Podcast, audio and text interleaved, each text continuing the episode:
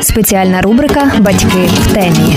Клуб для дорослих, де є все необхідне для мами і тата. Доброго дня! З вами соціальний подкаст Батьки в темі для батьків, які не хочуть виховувати дітей за неактуальними порадами бабусів та дідусів, для батьків, які шукають е, перевірену доказову інформацію і хочуть полегшити своє батьківство, тому що ми віримо, що у щасливих батьків щасливі діти. І сьогодні в студії ведучі Софія Крушельницька та Катерина Грушевська, і наша гостя Юліана Маслак, дитяча психіатриня і акредитована психотерапевтка у КПТ терапії е, з дітьми, підлітками і дорослими. Привіт, Юліано, привіт, Софія. Привіт. Привіт, привіт. Е, сьогодні ми поговоримо про е, харчування дітей, тому що дуже часто виникають питання, чому дитина не хоче їсти взагалі, або Е, вона їсть тільки там одну якусь е, їжу, певно, і з'являється питання, чи це взагалі нормально, чи це може свідчити про те, що в дитини є певні якісь розлади харчової поведінки, і як зрозуміти, що от е, не просто дитині подобається певна їжа, а що це саме той момент, коли треба звернути увагу і щось цим робити. Це дуже гарне запитання, але я теж е, Катю хочу уточнити. Ми говоримо про ем, малюків чи ми говоримо про підлітків? Бо в розладах харчової поведінки є дві дуже важливі речі: є розлади годування, тобто прийому їжі, ем, і те, що дитина, наприклад, не дуже хоче їсти якісь продукти. А є розлади харчової поведінки, які пов'язані з оцінкою образа е, і і наданих значень своєму тілові, такі як, наприклад, нервова анорексія, булімія або я думаю, що ми почнемо з малюків. Ну так, коротко так. якось. Я, я дуже хочу це розмежувати, бо це важливі речі. Є, бо діти можуть ді, симптом, що дітям моя дитина не їсть в 2 роки і в 15 може свідчити про абсолютно різні речі, а можуть бути про один розлад. Ну, ми от говорили раніше про прикорм. Якраз mm-hmm. в нас mm-hmm. були подкасти із консультантом по прикорму, із також терапевтами і педіатрами. І е, ми розуміємо, що там 6 місяців, коли дитина не їсть, е, це окей. Ну тобто, бо вона їсть по суті ще спочатку руками, uh-huh. та, а потім вже буде буде видно. А от е, якраз про те, що казала Катя, як зрозуміти, що з немовлям та з малюком там, ну нехай буде там в два роки. Якась є проблема от в нього, і як з цим працювати, і пізніше вже тоді про підліткові. Угу. Я дуже хочу нормалізувати багато речей насправді, бо в два роки це фізіологічно, це може так еволюційно. Та це такий час, коли а, найчастіше діти супер звужують свій харчовий раціон, і це е, це умовно є такою відносною нормою. Та? Е, нам важливо є не втратити цей час і не зайти не в ту сторону, але коли дитина вводить е, прикорм, та нам важливо є так, що прийом їжі це є такий певний ну, дуже цікавий момент. Та і їдження є дуже важливим для нас. І вживання їжі, і те, що батьки дають, і в який спосіб, і яка культура споживання їжі. Ми почали теж дуже з цього, бо це дуже формує нашу філософію харчування насправді, і теж як батьки нас умовно, яку яку емоційну потребу вони вкладають. Це чи це просто їжа, і ти можеш їсти стільки, скільки ти хочеш, ту кількість, яку ти хочеш, яка тобі подобається. Чи це умовно ти мусиш все з'їсти, бо бабця приготувала 10 страв, і треба це все попробувати. Це дуже-дуже важливо є. Але може я трохи пізніше про це скажу. Е, е, еволюційно так склалося, що коли ми е, дуже багато там сотні тисяч років тому наш мозок мав їсти і хотів їсти гарні продукти. І це дуже нормально, що наш мозок, умовно, там вибирає щось, що нам подобається. Якщо ця їжа буде виглядати трохи не так гарно, то швидше за все це не буде розвивати такого апетиту. Тому е, в два роки особливо цікавим моментом є, що діти розвивають певні страхи, вони вони вже мають такий, о, вони бачать цю їжу, вони розуміють, що це таке, вони знають, як на це можна впливати, що, що це можна пробувати, і тоді умовно. Е, діти можуть більше відмовлятися від їжі, це буде природньо для них, бо е, це еволюційно закладено. Так? Але тоді, після двох років, вони можуть відновити ці бо нові продукти трохи страшно пробувати. А в два роки ми умовно там вже дитина може бути за загальним столом, їсти все абсолютно, що, що ми би їй рекомендували. Е, і коли звертати на це увагу, я думаю, тоді, коли раціон дитини є дуже вузький. Вона не їсть. Вона е, це дуже важливо є мати контакт з добрим педіатром і е, пильнувати це. Бо якщо дитина не буде їсти в належний спосіб, та це буде точно впливати на її е, зростання, набирання ваги і так далі. І Є такий розлад, наприклад, коли ми там трошки далі можемо говорити про це, який називається арфіт або уникаючий обмежуючий розлад харчової поведінки. І він має не просто це, що моя дитина не їсть овочів, та це моя дитина має дуже обмежений харчовий раціон з дуже дуже такими ем, правилами, прийомами їжі. І це може пов'язано бути з певними речами, коли дитина не набирає вагу. І це відзначається на її зростанні, коли вон, це впливає її на соціальну сферу, і коли вона не розширює цього раціону. Е, це теж дуже пов'язано з тим, що дитина, наприклад, е, там е, в садочку не буде їсти, не буде їсти десь в ресторанах, в інших місцях, і і це це буде такою міні-катастрофою. Бо насправді для батьків, що що найкраще, що нас вчили, як твої діти їдять, ти прекрасна мама, все добре. Та? А якщо твоя дитина не їсть, то все, катастрофа є. І тоді дуже багато батьки починають тиснути на дітей, тоді істерики, ніхто не хоче вже нічого їсти. Чим більше тиснеш, змушуєш дитину, вона починає опозиційність таку до цього виробляти, і це може бути ціла проблема. А, Але чому арфіт може розвиватися? Є декілька варіантів, бо Мовно, є гіперчутливість така сенсорна, та нюхова, смакова, зорова, тактильна, коли наші сенсорні ем, відділи сприймають, наприклад, ем, має бути дуже гарна, така, знаєте, кажуть, він їсть тільки як в ресторані таку їжу. Та є справді діти, яким дуже важливо, як виглядає ця їжа. Дуже дуже. І вони це було я в дитинстві. І, і, і, і це не важливо. Я знаєте, наприклад, може, це такі інтимні подробиці мого сімейного життя, але мій син в житті не їв ні жодного салату. Він каже: Мамо, як це можна їсти? Дивися, скільки там всього, і воно таке все. Ну, мені здається, що дуже багато дітей мають е, якраз фобію до салатів. А я просто просила, мене можна було нагодувати тільки якщо мені з картоплі і там огірків вибудовували якісь грибочки, щоб це було прям супер, супер красиво. І от тоді я їла. А мій брат, який старше мене на 5 років, він сидів слинав проти мене і такий, що ви з нею бавитесь, хай єсть. Він теж хотів грибочки. Насправді думаю, що так. Сам би собі ліпив. Але теж я хочу сказати, що це дуже пов'язано теж з нюховою чутливістю. Наприклад, ем, коли їжа пахне занадто сильно або пахне жахливо, і тоді відчуття огиди просто дуже таке. І або ну, ці продукти неймовірно там якісь страшні. Цей. Бо страх до нових продуктів є. Я ще раз кажу, еволюційно нормальним, бо колись треба було вижити. Їсти нові продукти було небезпечно, бо ти щось з'їв, і ти би міг вмерти умовно, та тоді це або е, продукти, які не гарно виглядали, або продукти, які були зіпсовані, ніколи не буде холодильники, знаєте, там в кам'яному віці. Тому треба було покладатися на якісь власні відчуття. Саме тому е, природа придумала відчуття огиди. І відчуття огиди теж є дуже дуже характерним до того, що ми будемо їсти, як ми будемо їсти в такий спосіб. А ще однією з речей, яка пов'язана з арфідом, наприклад, це є. Ем, такий травматичний досвід, наприклад, діти подавилися там або мали mm-hmm. якусь річ, і тоді вони бояться ковтати. І це насправді дуже екстра такі випадки, бо часто вони можуть приводити до дуже раптових е, втрат ваги і, і е, раптових відмов від їжі і води. І якщо таке трапляється, що дитина впродовж доби не пила і не їла, це прямий показ до госпіталізації в педіатричний стаціонар для відновлення водно-електролітичного балансу. І це дуже важливо знати всім батькам. Якщо дитина не їсть і не п'є, це не окей.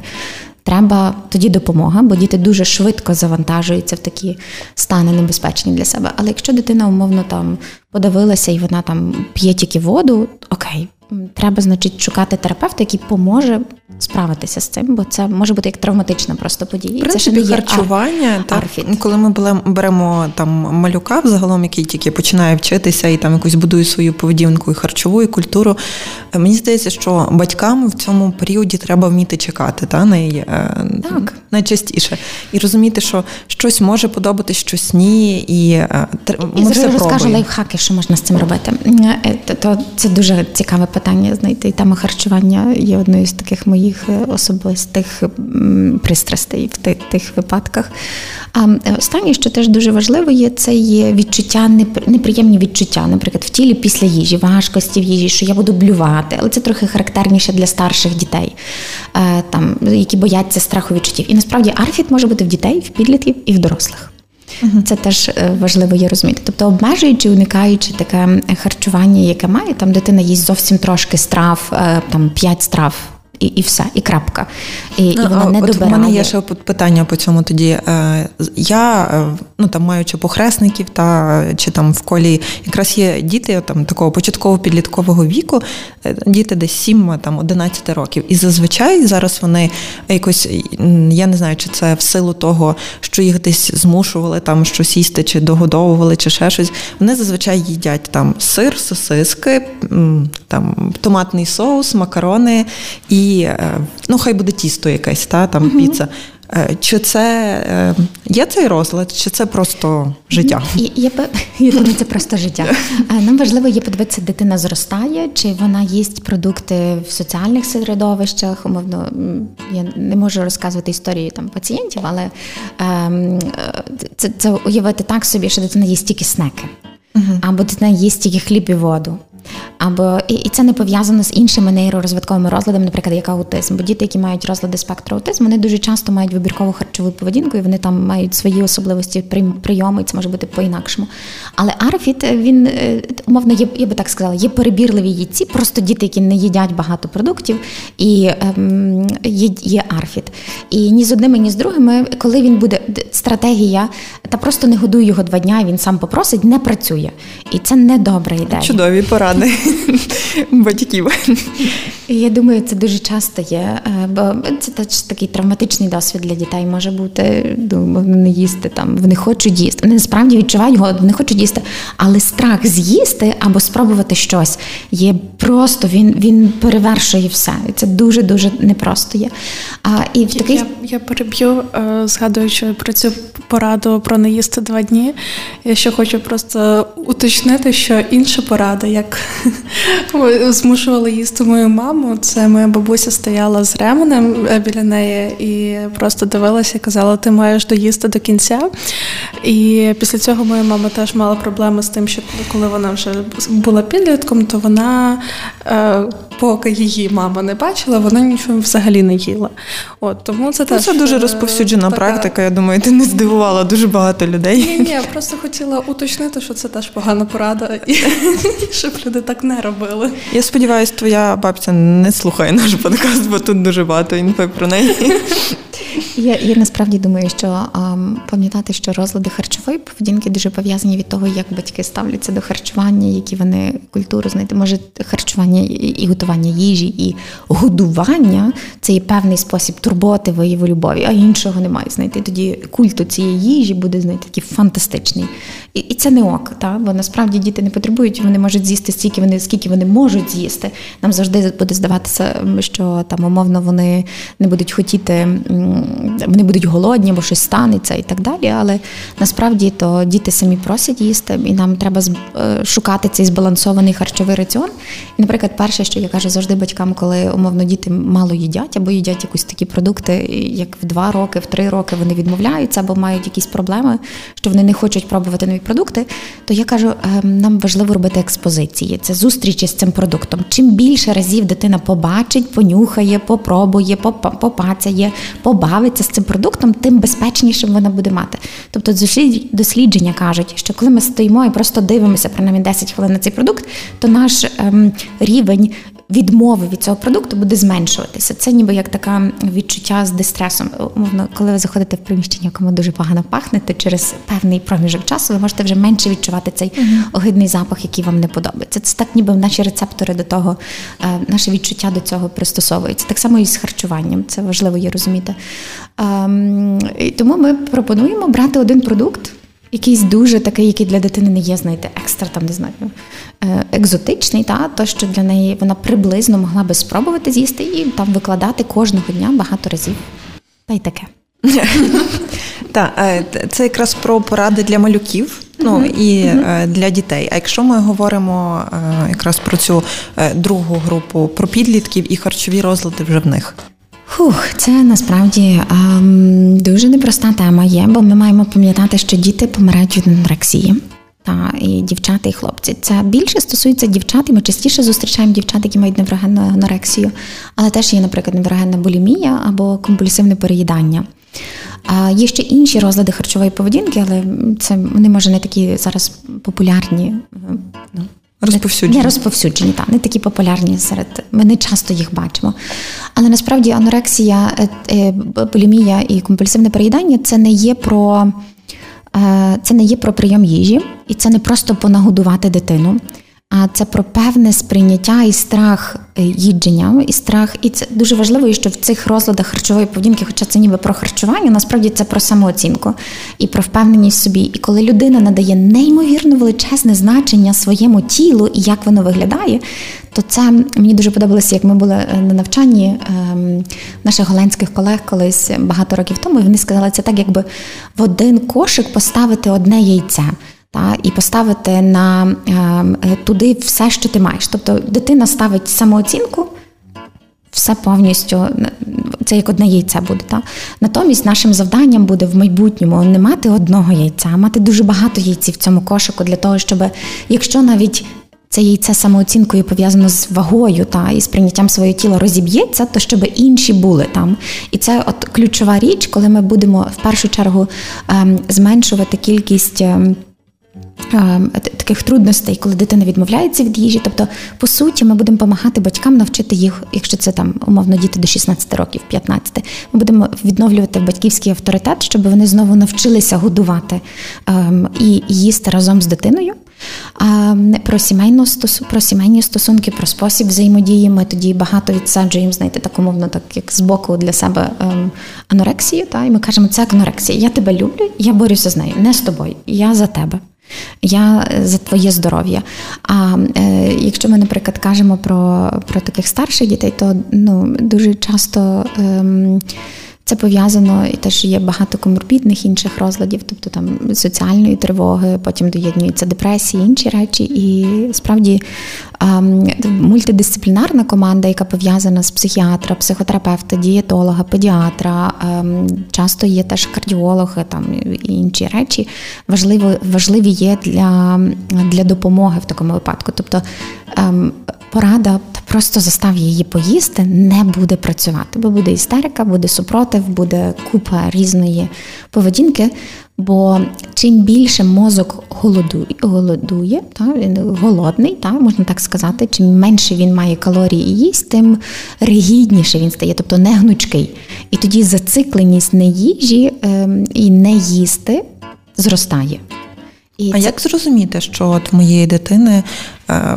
Зараз вона от слідкує за цією, ну рахує калорії, та чи чим вона угу. що вона робить, які ці червоні пропорції? Я не думаю, що загалом ок це рахувати калорії. Знаєте, коли я їм вдома, то це класно просто їсти. Я теж не знаю, як е, ну тобто я розумію, коли дорослі це роблять, та бо вони я була підлітком, я рахувала калорії. Я знаю, як це Ага. Тому що так робили всі. Тому що якщо ти не рахуєш калорії, значить е, ну от Ти не така, як всі. Ем, і, і скажу так, що практично 80% дівчаток в віці 80, 12 років вже були хоча б один раз на дієті. Це не ок. Тобто, тобто надане значення тілу є дуже дуже непросте. Це це ми не маємо знаєте, зациклюватися. От я про це і кажу. Mm-hmm. От коли є ці червоні пропорції в дитини, і в якому від... віці це не ок, якраз я я відмотаю ще далі. Тобто батьки не мають звертати увагу на те, що ова, в тебе таке платтячко ти так гарно виглядаєш в цій сукні, в тебе така сьогодні зачіска. Окей, твої очі світяться неймовірно гарно. Знаєш, я бачу, який я дуже горда від того, що ти справді це це підкреслює тебе, що ти так так успішно виглядаєш, ти такий стрункий там і так далі. Але зазвичай я ем, намагаюся уникати моментів, де ми хвалимо за зовнішність. Та Це це не дуже корисно є. Але сказати, які в тебе гарні добрі очі, або ти дуже чутлива дитина, або знаєш, я пишаюся твоєю добротою. Е, мені подобається, як ти турбуєшся. Тобто, виявляти певні чесноти є значно важливіші. Але е, Софія, твоє питання було про. Про червоні пропорції червоні е, для батьків, mm-hmm. коли зрозуміти, що е, там вже ставлення до харчування перейшло десь межу дитини. Okay. Ну, там, підлітка. Батьки бач, мають бачити, що дитина їсть. Вони мають розуміти, що дитина їсть, скільки дитина їсть. Якщо дитина різко почала ходити в таким мішкуватому одязі, оверсайз. Якщо ми бачимо, що дитина умовно там ем, вдіває якусь таку ем, такий одяг, ем, не окей, коли вона надмірно за, за, за зразу спортом займається, або коли вона е, одразу після прийому їжі йде в туалет, коли вона схудла, е, коли вона. Я думаю, це коли змінилися харчові звички, коли вона стала більш млява, зниження концентрації уваги, нічого не хоче робити, інші речі, то це насправді впливає, і нам важливо є на це звернути увагу. Тобто, коли ми бачимо, що поведінка дитини стосовно харчування якось відрізняється від її типової, так значить так. треба звернути увагу. Я би теж поговорила тоді про це. Чи ти чуєшся окей зі своїм тілом? Чи тобі подобається твоє тіло? Так, і я думаю, це дуже важливе питання є, і це окей питання. Так. Я би сказала стосовно от підлітків, моя сестра якраз входить в цей підлітковий вік, їй майже 12 років, і в них всі дівчата говорять про дієти, про те, як там слідкувати за собою. І це настільки популярно це не дітей, ок. яким 12 років. Ну, але уникнути цього неможливо. Так ми розуміємо, що ми, ми не можемо дівчинку повністю там е, ізолювати. Та. Ну я говорю так сексистсько mm-hmm. трохи, тому що чоловіків рідше стосується саме е, там худий чи е, ну там щодо ваги, там вже інші верніше хлопчики. Mm-hmm. Нам важливо є показати, знаєш, що твоє тіло ок. Ти прекрасна в цьому тілі. Твоє тіло не може бути ідеальним. Знаєш, складка має бути. Я, я, По-перше, це, це по-перше, по-друге, нам треба пам'ятати, чи батьки або підлітки, або діти не булять за вигляд. Бо дуже часто є травматична подія, яка може бути. Бо знаєте, там. Е, коли я говорю з дорослими пацієнтками, які мають там розлади харчової поведінки, я питаюся їх: Окей, розкажіть мені свою історію, коли ви почали дуже звертати увагу, і після що що змінило ваше ставлення до харчування і образу свого тіла. Вони кажуть, мій тато робив жахливу звичку. Він підходив, щіпав мене за живіт і казав, що то в тебе таке? І вона каже, це було просто жах. Навіть зараз мені це аж моторошно від цього. насправді я думаю, це не окей. Бо знаєш, ти поправилася, і загалом в нашому суспільстві знаєте, ми можемо зустріти абсолютно uh незнайомих людей і сказати, Боже, ти така груба, капець. Тебе щось сталося, ти так схудла, в тебе все добре коментувати зовнішність це не окей. Це Та, напевно, найперше треба це навчитися. Е, щодо дитини теж. Так, ми Абсолютно. звертаємо увагу на це. Це це не має бути. І я теж думаю, знаєте, пильнувати, чи дитина не наїдається, не занадто багато їсть, чи вона не заїдає стрес. Бо може бути така тривога, яка потребує постійно хрумання, якихось таких речей. І тоді нам треба пильнувати і казати, окей. Ем, і, і тоді не просто сказати, Боже, та ти будеш грубий, перестань їсти. Нам треба покерувати цією поведінкою. Окей, давай зараз ми відкладаємо цю ой, цю вже їжу, і тоді ми там умовно йдемо зараз займатися спортом, або бігати, або просто йдемо на прогулянку, або йдемо грати на стільні ігри. Тобто не робити акценту на харчуванні, не робити акценту на цьому. Ці зараз думаю, теж крайня крайність це орторексія, знаєте, і це фантастично правильне харчування. Це теж це напевно зараз теж дуже популярно. І я думаю, у нас є фантастичні голубці, вареники, борщ, знаєте, інші речі. Я неймовірно голодна. Я би була вже знаєте, щаслива щось щось з цим з цим зробити. Щось з цим зробити. Та. Ми солідарні. Тому насправді нашим завданням нормально ставитись до харчування і до образу тіла для того, щоб дитина і не, не вкладати занадто багато понять в харчуванні, що тільки так, бо бабця мусить цілий день готувати, щоб внучок прийде і там зробить це. І можу сказати, мені здається, що це трохи ок, але трохи мені не ок. Але моя мама. Вона дуже любить е, своїх внуків, і вона е, фантастична жінка є. Та, і вона е, мій Марко, йому зараз вісім є, і він дуже е, він любить там вареники і або пельмені. Це так якось, коли немає часу дуже готувати, то це так дуже швидко. І моя мама, коли він приходить до неї, вона кожен пельмень або вареник приходить і каже, кладе йому там сметанку, знаєте, так акуратно. І я там, наприклад, на обіді або на вечері зі своїм, і мій тато каже: Слухай, там, що ти робиш зараз? Для чого ти це робиш? Він каже, «Е, і він дуже добре чує. Е, мій Марко це чує. Він каже: Я хочу, щоб мій Марко, коли виріс, пам'ятав, як бабуся про нього турбувалася з цими пельменями. Але це, це я думаю, що так, це, це ок. роботу. Я думаю, що це ок. Тільки якщо б це не був єдиний вияв турботи, це би було не, не ок. Тобто, бо, бо там умовно вони мають спільний час, вони мають ігри, вони мають забави. Вона вона робить. Тобто, нам важливо є, щоб ми не залучали тільки їжу як спосіб турботи або допомоги іншим людям. Ну так, ніби вияву турботи людям, е, дітям. А тому я думаю, це, е, це може рахуватися. Тобто, по суті, ми формуємо здорову харчову поведінку, моделюючи її самі.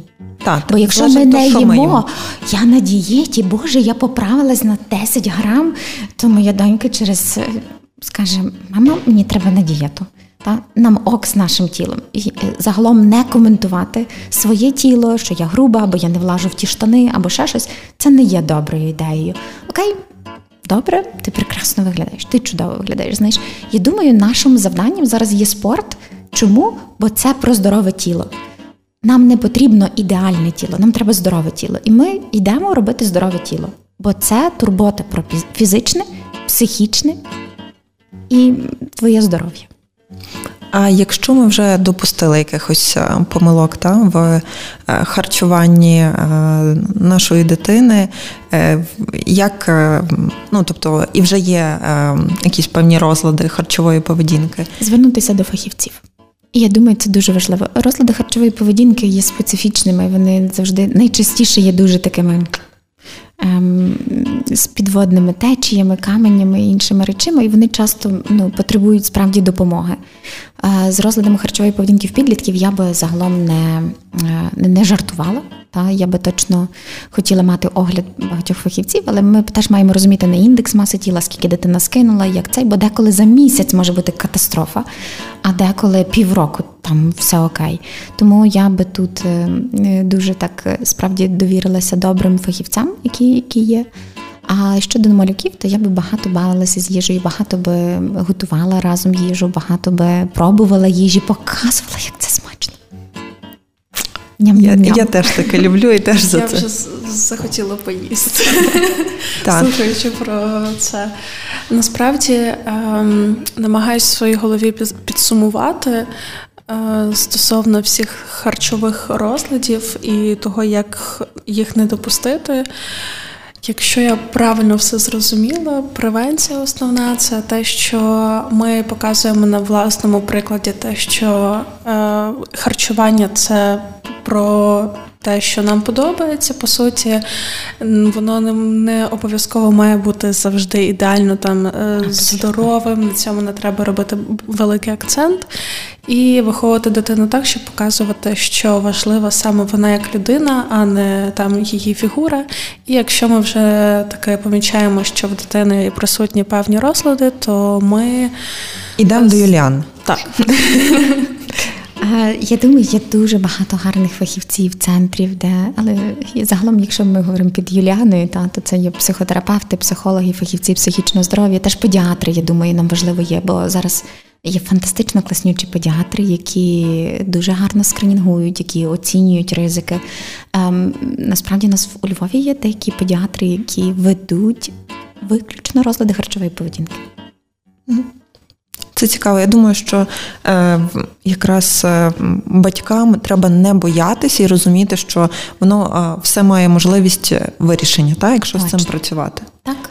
І пам'ятати, що ваша дитина е, буде любити себе, якщо ви будете їй показувати, як ви любите і себе, і її також. Та е, Катя каже, що завершувати буду я.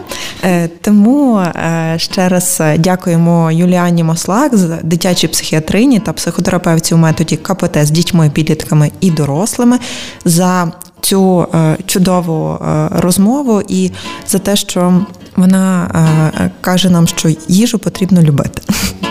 Їсти. Та тому до нових зустрічей ви слухали соціальний подкаст Батьки в темі. З вами була Софія Крушельницька та Катерина Грушевська. До нових зустрічей. Спеціальна рубрика Батьки в темі. Клуб для дорослих, де є все необхідне для мами і тата.